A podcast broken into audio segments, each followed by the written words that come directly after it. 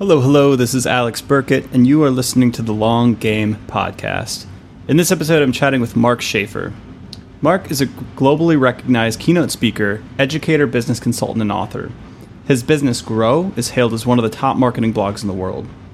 He's written many game changing books, his most recent being Cumulative Advantage.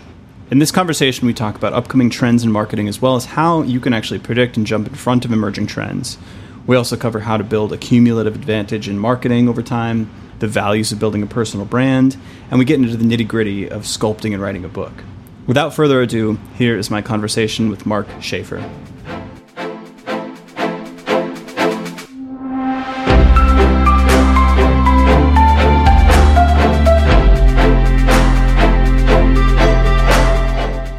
Yeah, let's get into the show. So, like you mentioned, and I listened to this podcast you did, this post that you wrote about like the top 10 skills on LinkedIn. And you mentioned that, um, you know, they were the same things that you could have seen in 2012. You could have seen them 10 years ago. But that makes me wonder, like, could you have also seen those 20 years ago? And does that say something about like some level of consistency and foundational skills? Or like, how do you distinguish between things that are like everlasting in terms of skill sets and things that actually should be evolving? Like, should should we have new skills every five or ten years?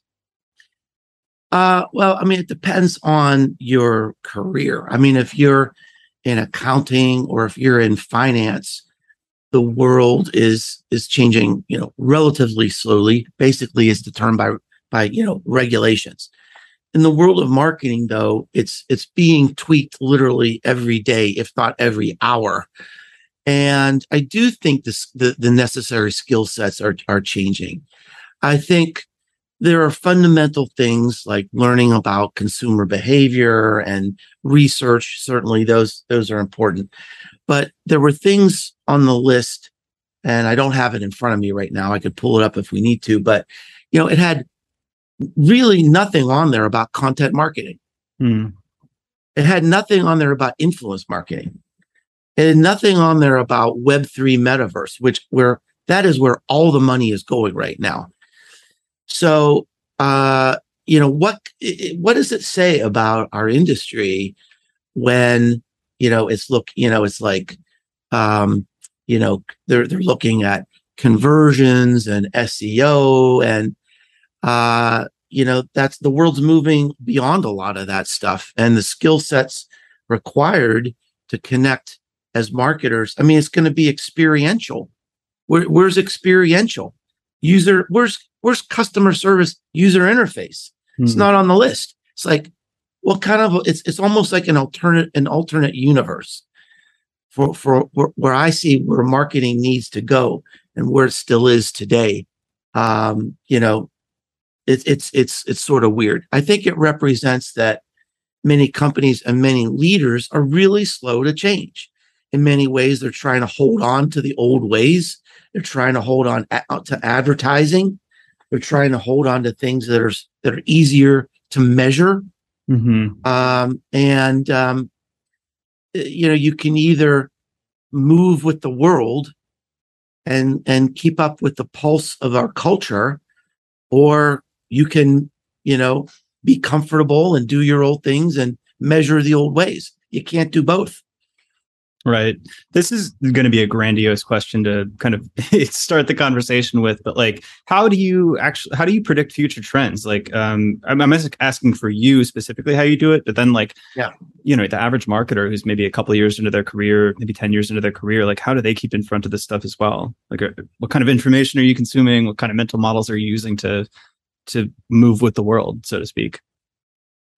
Well, I'm not sure I can really, it, explain it in terms of how how how I do it. I um I mean I've had a good track record of sort of predicting what's going to happen and what's going to come next. And I realized that that it was sort of like not till my 30s. I was a late bloomer trying to figure out what I was good at in this world.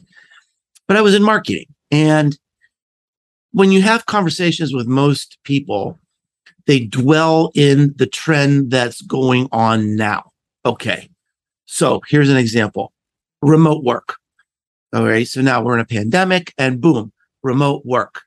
And then, um, so you talk about remote work and, and you're, you're dwelling in the trend of the moment.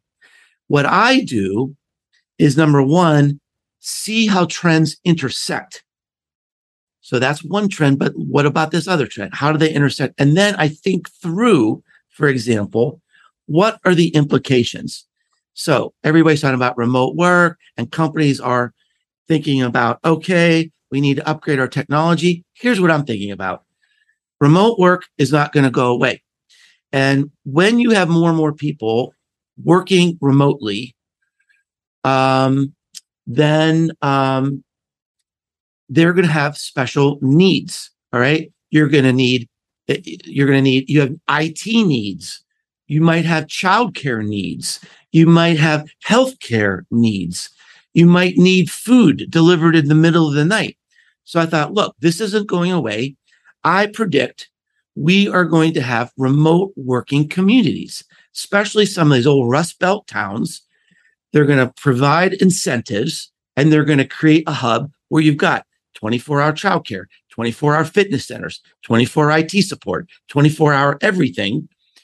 And I predicted this a year and a half ago. I just on the Wall Street Journal, this is coming true. So that's an example where I just think things through. And then you look at certain areas of the country that need to attract people. And, and, and they've got lots of buildings and they've got lots of infrastructure. They're maybe they're close to universities that these are going to be the perfect places to, to implement these, these hubs. And so I don't really know. I just, I'm so, I sort of geek out on trends and I, I just, I just think through, oh, okay, well, what does that really mean? If this is true, it's going to stay this way. What's this going to look like in two years or three years? No, that's good. I, I think because you, it seems seems like you start with something grounded in the current reality. Like there's some sort Yeah. of fundamental human behavior shift or consumer Yeah. behavior shift, and then it sounds like you apply some lens to predict what problems that shift is going to bring up, right? And then those problems to be solved are interesting opportunities, and that's where the trends lie with regards to Yeah. marketing techniques or new businesses to be launched. But you're not uh, I mean, an example, probably my most my most famous example, and some people thought it was controversial, was I wrote an article in 2014 called Content Shock. And this is this was like the height of everybody's getting into content marketing. And, you know, I know you were at HubSpot and they, that was the heydays of HubSpot. And but you know, if you think it through, it's not sustainable. Because if you if you start getting too much of anything, in a human system, in a natural system, in an economic system, something's got to give, something's got to change. People are producing more and more content. This the the niches will fill up. That means you've got to spend money either on promotion or on quality to compete. Mhm. Then your competitors do the same thing and it becomes an arms race. Some people will win and some people are not going to be able to compete. And so content marketing is not going to be sustainable for everybody in the long term. This happened to me. I used to be a contributor to the Harvard Business Review, and they're very, very picky. So I would get maybe one out of every three or maybe four of my submissions. They would say, Yeah, this is great. We're going to put it in there. And then over time, it was like one out of five, one out of seven, one out of Hmm. 10. And I asked the editor, What's going on? And she said, Well, executives have learned it's great to be in the Harvard Business Review. They've got content firms and ad agencies creating custom articles for them to submit to the Harvard Business Review. Mark, the stuff you're turning into us would have been accepted three years ago. But how are you going to compete with these professional agencies creating custom content for these executives? The answer is I can't. It's not competitive. I'm not, it's not sustainable for me. I dropped out. Mhm. That's not to say I couldn't try submitting again someday, but that's where more and more content was getting better and better and better at a higher and higher price that me as a small business, I couldn't compete with.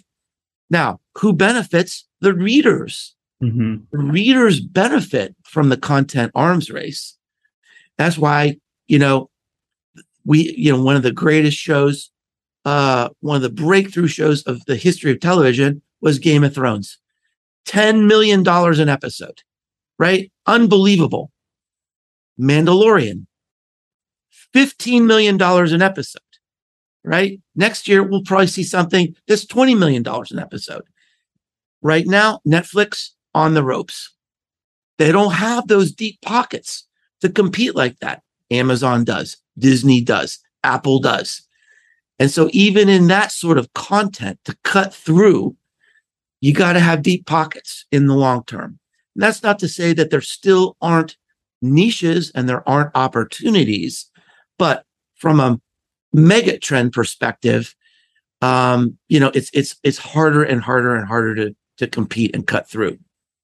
Do you think that that is inevitable in the life cycle of a channel or a tactic? Something that works, so to speak. Like people are going to yeah. jump on and see that they're going to get data that sure. proves that it's working. Their competitors yeah, are going to jump the, in, and it hits the, the, the, the pattern point. repeat.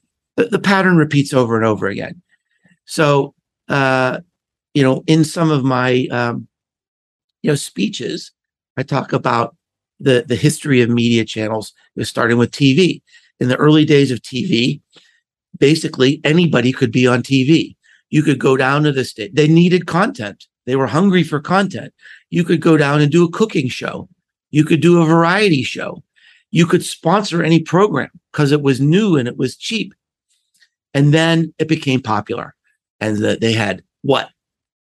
More TV stars, better production. And here we are with The Mandalorian, $15 million an episode. I went to a conference a few years ago. There, this is when Snapchat was new. They said, "Oh my gosh, you know, it's so hard to cut through on Facebook or you know YouTube, but Snapchat, it's amazing. People see your content and you get all this engagement." In the back of my mind, I'm saying that's not sustainable. As Snapchat becomes more popular, as TikTok becomes more popular, as Twitch becomes more popular, it's harder and harder to cut through just because of the economic realities of competition. Mm. When you say it's not sustainable, though, is there a case to be made that there's some form of arbitrage when you get in early and you can maybe like sustain some cumulative advantage um, by like building up the audience when it's not as competitive? So, like, take for search, for example, like HubSpot getting in early and like playing like tons of long tail, you know, content. Like they basically spread across, like they rank for every keyword now and their domain rating so high that like if you try to compete with them, it's very hard because they've got this moat built up. But they were kind yeah. of early on that. So is is there maybe right. a case to be made jumping in early and like really scaling it out um, while it's still fresh? Yeah, I mean, I mean, really, um, that's the only strategy. Um, the only strategy is, you know, it's shock and awe. If you find a niche, you fill it up and dominate the. To, I mean, content shock is the solution. Mm-hmm. Right? You want to own a niche and dominate a niche so completely that your competitors will never be able to touch you, which is exactly what, you know, what HubSpot did. It's not necessarily good for business or for the world, but that's how the algorithms work. Right. And you mentioned that personal brand was a sort of moat that you had built out for yourself, and that makes you less worried about, you know, the content shock that's going to be derived from these AI copywriting tools. So like maybe that's some emergent property that stays with you across channels well, over time. The, yeah. I mean, so that's that's the, that that's the only option that that most businesses have today is that, you know, the moats are built, they're unassailable. Um, we're moving into a post SEO world. What I mean by that is so you know, let's say 10 years ago, I'm a digital marketing consultant if I really hammered it out, could I, you know, get make some progress on search results for digital marketing consultant? Maybe. You know, today, uh, you know, I've written 10 books. I teach at a university. I studied under Peter Drucker. I've blogged for, you know, I've from blog for 10 years. I've had a podcast for 10 for uh for 10 years. Um I've, you know, I've won all these awards Will I win SEO for digital marketing consultant? No, never. Ain't gonna happen. So I've got to do something else.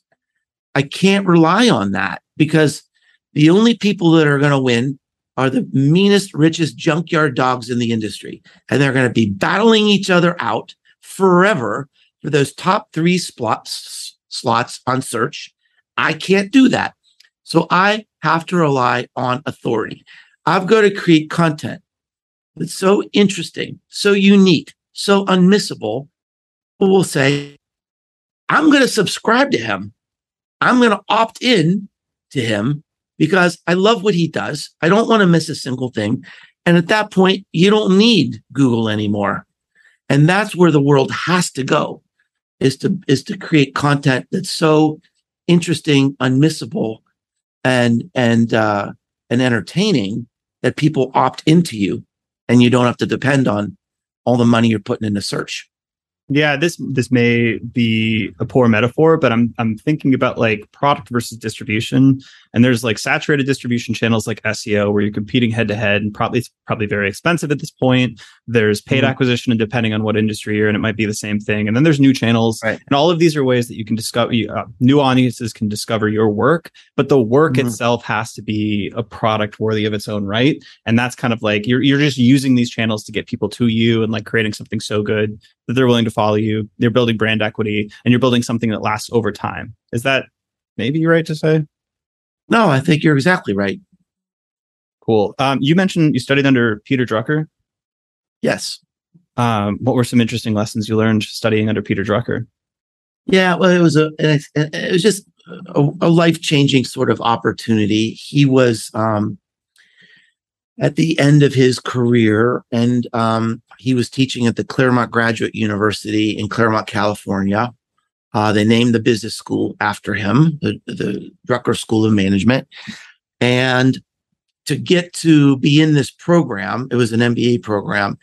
It was almost impossible to get into this program with Peter Drucker. So the people that were in there, they were like vice presidents of this and CMOs of that. And I was, I don't know, 26, 27 years old. So I applied, I applied, I applied. I kept getting turned down. So finally, I went to the dean of the business school and I said, I want to be in this program because of, you know, equal opportunity. And he said, he's look at me, you know, I'm this, you know, white guy. And he said, what are you talking about? I said, I'm young. Mm-hmm. I said, everybody in this program is old you need to have somebody young in this program. So this was like my fourth time applying to the program. So he let me in. And I was I was the youngest person ever in the program. And um, you know, thank goodness I got in because it really was uh, an extraordinary a- experience. Peter Drucker is the smartest person I've ever known. And he's one of the few people who can take the most complicated concept and truly distill it to its essence. Hmm. And um, just as an example, uh, somebody asked him one time, uh, you know, Professor Drucker, you go all over the world and you consult with tech companies and coal companies and food companies and airlines. How can you possibly know so much about these industries that you can help them in a meaningful way? He said, Oh, it's very simple. He said, You just look for three things. He said, Number one, is it clean? Is it spotlessly clean? And he's talking about like walking through manufacturing or walking through offices. He said, mm-hmm. if the place is just a mess and filthy, it represents a culture that doesn't re- respect the process and the management and the products and the and the and the customers. He said it's a sign of deep disrespect. There's a deep problem going on if the place is filthy. Number two, see, what was number two? Number two was um, are people in meetings all the time? He said, if you're in meetings and all, all the time, that's a culture of fear. Mm. Points to much, much deeper issues because you're not letting people be accountable. You're not letting people make decisions. 75% of the meetings that you have should be with your customer, either internal or external. And he said the third thing was, is there a flow? Are people fighting fires all the time? Or is there a peaceful flow to how the business is run? If there's a peaceful flow, then there are good processes in place. That probably means there's good quality in place. That probably means there's good, happy customers and profitability in place. If people are fighting fires all the time, there's deep process problems. So it's just like, here you go. Here's this guy, you know, again, he sees these very surface level things, but truly he's right. Mm-hmm. Truly, you know, it, it, it, you go down, if any of those things are wrong, that leads you down the rabbit hole to help that company. That's so funny. Yeah. Like they're they're indicative of bigger problems, but it's something you can right. actually place your finger on. Cause like now I'm thinking and about my past me, roles and like it's totally look, true. That's right. Yeah. That's totally true. It's totally true. If you I look at it the same way, or even like I get to go and visit lots and lots of different types of companies because I'm a consultant. And I mean, you know, I went in, I won't say the companies, but like on back to back days, I went to two companies in the aerospace industry and one was like a mess. And the employees like had all these like profane posters and stuff on the walls. And then the other facility was like a hospital. It was like a surgical suite. Hmm. It was spotless. It was pristine and everybody was wearing white coats, you know, and, you know, hair things to keep their hair out of the process. And you thought, oh boy, I mean, the first, the first one, they're not going to make it. And, you know, two years after I was there, the place closed down. You, you could just see it was, it was just seeping with problems because mm-hmm. it was so filthy. Um, how how do you spend like a, a day in the life? Like, uh, I'm, I'm, you've written so many books predicting future trends. I imagine you'd spend a lot of time reading, thinking. Do you have like idle time baked out? You're doing the consulting as well. Like, what's what's the day in life? Well, it sort of um, goes in different waves depending on um, uh, what's going on in the world. Um, so earlier this year, I had a big consulting contract. Um, so I spent a lot of time in uh, training and workshops. Um, you're doing that in person too. You're, you're flying into their yes. offices. Hmm. Uh, both, some virtual, hmm. some some uh, live. Um, now, um, you know, in the fall, this is the busy season for speaking. So basically, from early September to November, I'm out. Mm-hmm. I'm, uh, you know, basically doing a lot of speaking. This summer, uh, especially now, is a historically slow period. So this is, I'm working on a new book. So I'm writing feverishly right now, knowing that my window is going to close in a few weeks. And I've, I really, I've got to have as much of it done as I can to start getting it in, into the, you know, the editing process. So it, it, it sort of depends on on the season. I'm always doing writing. I'm always doing speaking. I'm always doing consulting, but the flow of the day might be different based on what time of year it is. I love the idea of working in seasons. Um, we our first podcast guest was David Kadavy, and he wrote this book called Mind, Mind Management, Not Time Management. And one of the big theses in that was that we basically have flows through a day, through a week, through a year. And we often try to override that and just get done what we think we should, as opposed to like going with our actual flows. You know, like there's less people available for podcasts typically in the summer. So like yeah. usually I do less of them. And like, yeah, I, I think that's a great idea.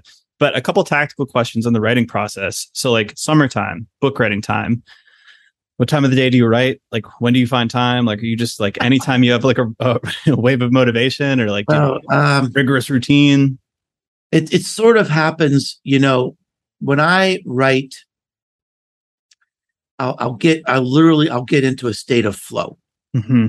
So, like yesterday was uh, a day, you know, I had blocked out for writing, and I started kind of at seven in the morning, and um, you know, I have an office away, you know, it's it's it's in the woods a separate building from my house. So I have to like come home to dinner. It's about a, you know, 50 yard walk down the hill. And, you know, my wife ex- expected me for dinner and I didn't, you know, around six and I didn't show up till, till 830 because I was in the flow. I, I just, it was pouring out of me. You got to ride the wave when it comes. Yeah. So you got to go, you know, you can't, you can't interrupt that. You know, when you're, when you're doing something short, like a blog post, you can stop and you can start, you can stop, you can start. But when you're doing a long form content like a book, every time you stop, you have to reorient yourself in terms of where was I?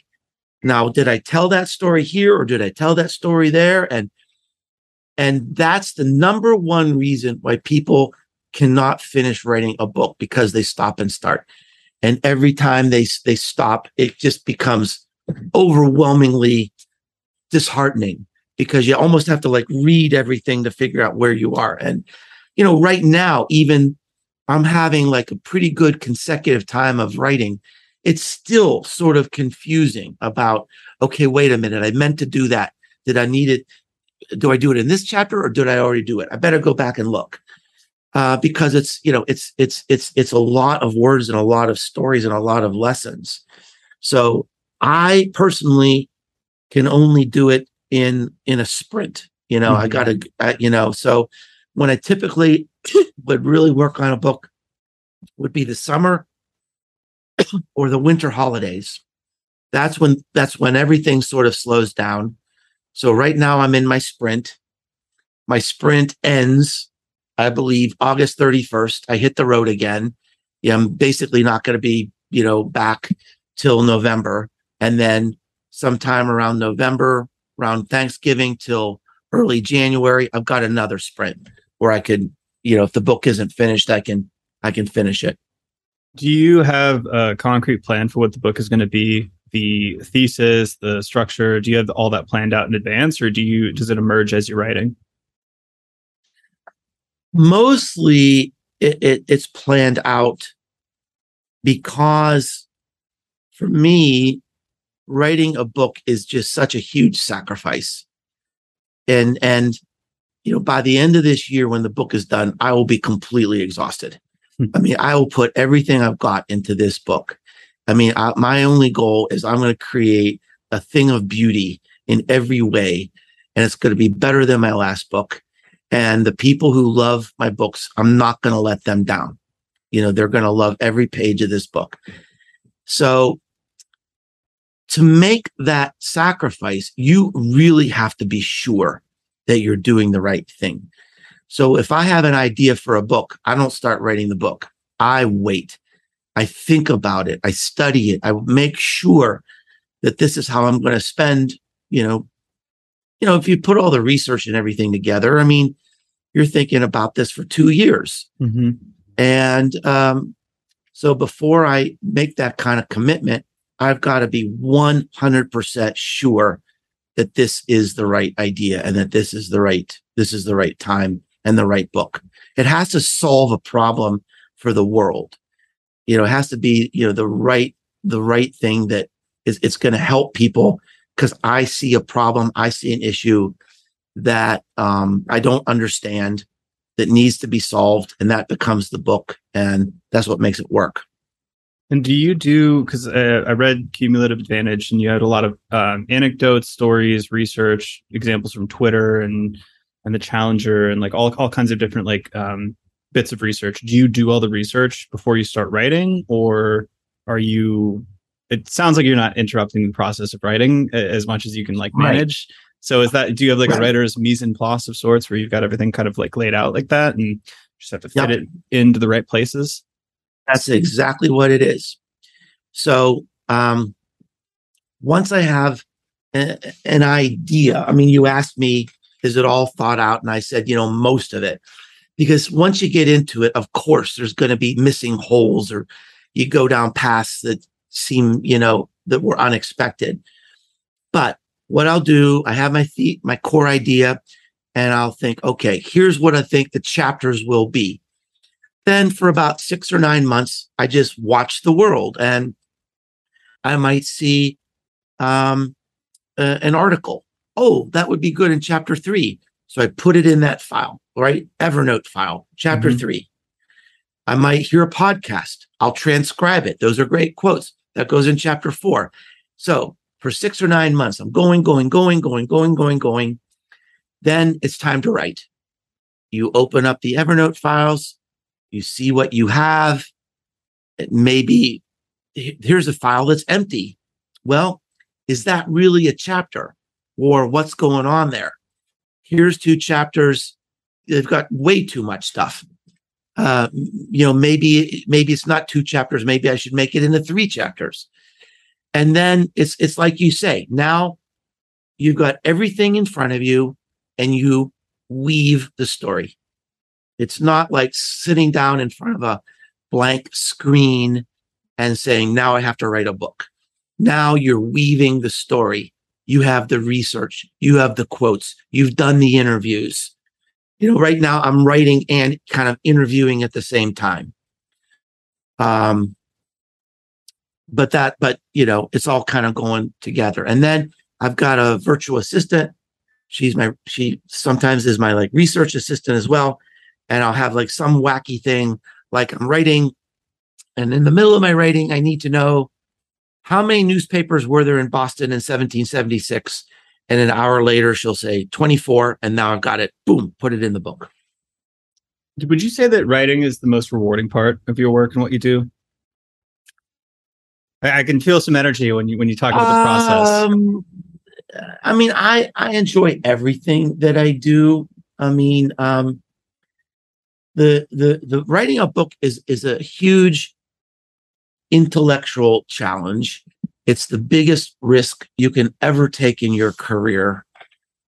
Um, because you know you can't take it back. I mean, you can take a tweet down or a blog post down, but you can't take a book down.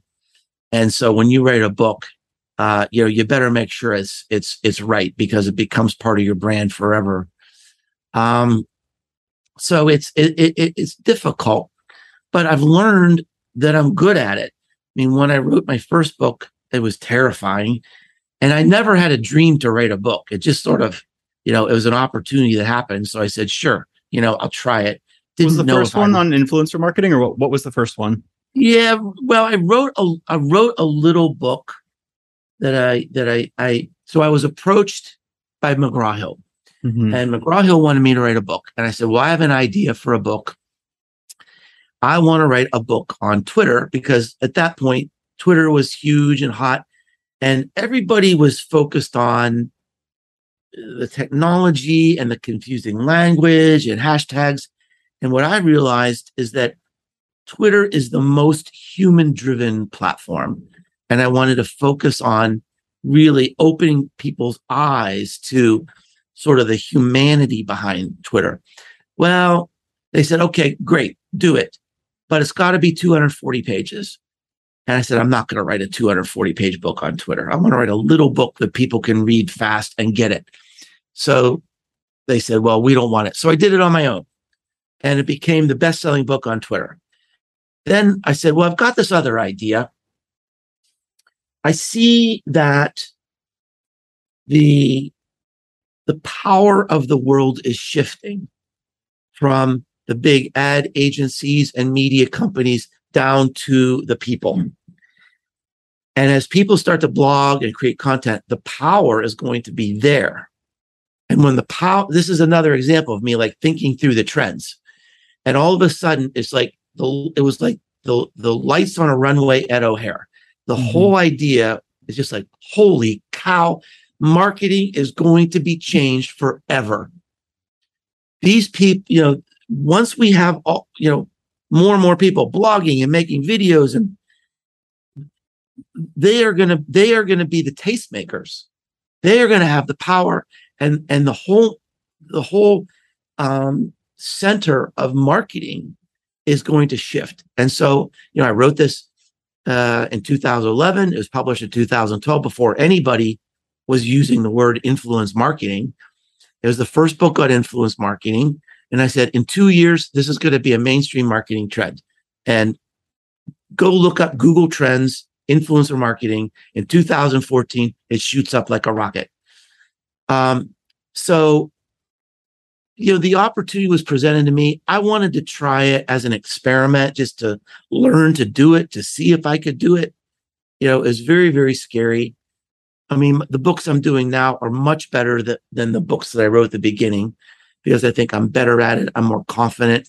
And when you write with a publisher like McGraw Hill, they have a certain way they want the book to sound. So they take me out and put them in. Mm-hmm. Now I self publish my books and it's all me. So I think the books are a lot more fun, a lot more interesting than the early days. Have you dealt with any of the risks and downsides that you mentioned with the prospect of writing a book? Um, have you had, you know, some people pigeonhole you because you wrote about like say Twitter or influencer marketing and like people only want you to talk about that and you want to move on to the next idea. Have you faced any of the kind of downsides of, of writing? Probably, but I don't know it or I don't care. I mean, I think I've had the opposite problem really is that I haven't pigeonholed myself enough. You know, I mean, if you think about it, Alex, I wrote the first book on influence marketing. I could have been the man. I could have been the dude of influence. I could have created the influence, you know, the biggest influence agency in the world. I had no interest. It would I would have been completely bored doing one thing every day. I would have been completely unhappy running an agency. I so I so then I moved on to the next thing. You know, and I you know wrote a book on personal branding. I wrote a book on content marketing. You know, the cumulative advantage you mentioned. It's a book really about business momentum Mm-hmm. because to me, it's you know, it, I you have to enjoy the journey of writing the book. And and every time I write a book, it's like getting a new master's degree. You're studying and writing for two years. That's a master's degree. So I've become a much, much better marketer, a much better holistic marketer by not just focusing on on on on one area. I think readers can also tell when you're like either passionate about something or you're if you're phoning it in to try to like, you know, craft a personal brand in a very like efficient way and like with narrow guardrails, like trying to be this person. Like I, I at Mhm. least I I can I think I can tell when people are doing that. But that's something I struggle with. It's like, do you go, do you craft a personal brand intentionally and like become the Shopify guy or the email marketing copywriter or whatever that is? I, my inclination is to like follow my interests, and those are like pretty scattered. So, but but I always wonder if I'm like leaving something on the table by like uh, making that trade off and not being more intentional about like one avenue like that. I, I think I think there's a risk to that strategy. I mean, I see a lot of people do it like you do. Um, but let's put it this way. I can name five people who bet their careers on being the Google Plus guy, mm-hmm, totally. right? So I'm more of a generalist. And I think the way I remain relevant is by looking at okay, what do I do? What are my skills? And how is the world changing? And instead of like just picking one path, I'll just say, well, look, how do I apply my my skill, my talents in a new way that's relevant to the way the world is moving, you know, right now? I think if you want to be a real true marketing professional, you you can't you can't be i mean a lot of people say niche down niche down.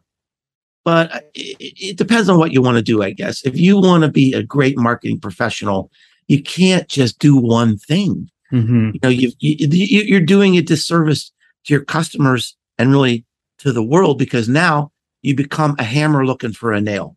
You're the facebook's ads person right? So now every solution is facebook ads. That's why people trust me because i don't have an agenda right? I know a little bit of everything. I'm going to push people in the right direction no matter what that direction might be I see that all the time. Uh, I won't name names, but on LinkedIn and Twitter, like people who I know Yeah. who've got like one ideology within a channel. It's like Yeah.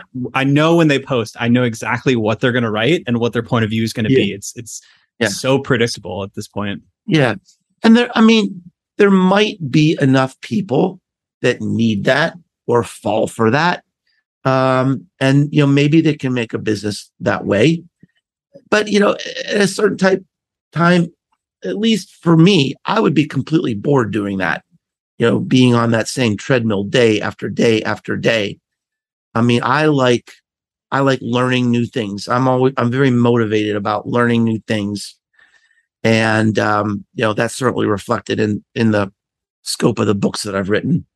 You studied behavioral science, right? I did. I got a master's degree in applied behavioral sciences. Yeah.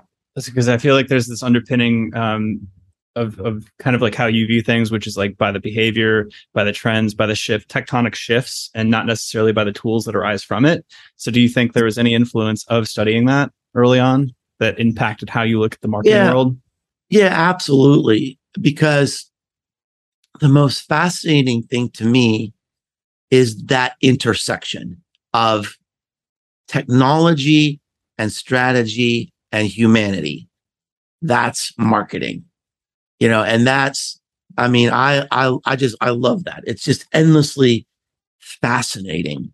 You know, whenever uh, someone comes up with uh, you know, a, a, a lead nurturing program and it works, but everybody hates it.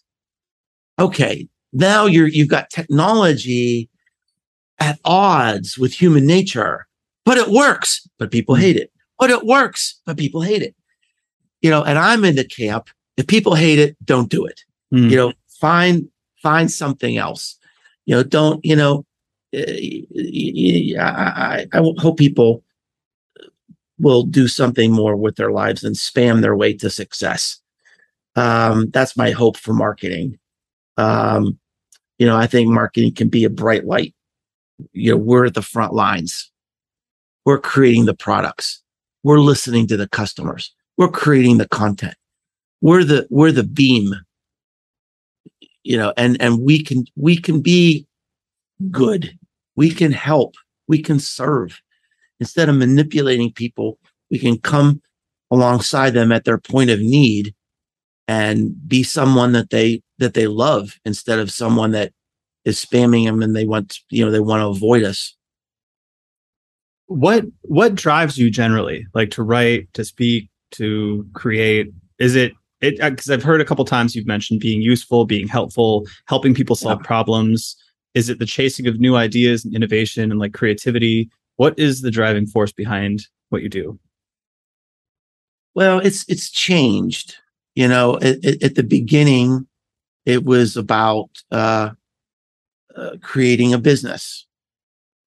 And just being able to, you know, feed my family. And then I realized that the I could have a bigger impact than, you know, Knoxville, Tennessee that I was starting to have an impact on the world. I could paint on a bigger canvas.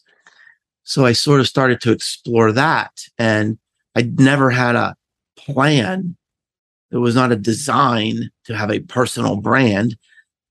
Just like most people, I kind of stumbled my way through it and eventually figured it out. Uh, and now, now it's like, okay, um, you know, uh, I'm painting on a bigger canvas now.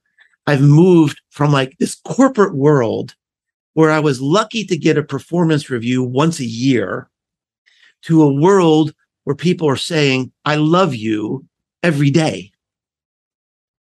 That's kind of interesting. You know, now I'm at a point where, um, you know, every week, at least once a week, someone writes me, sends me a note, says, You've changed my life.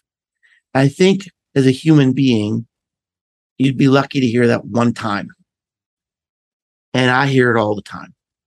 That's fuel. I mean, that's fuel. And I, uh, I'm going way off course here, Alex. no this is But- great You know, I went uh, a few weeks ago. I went to see a Rolling Stones concert.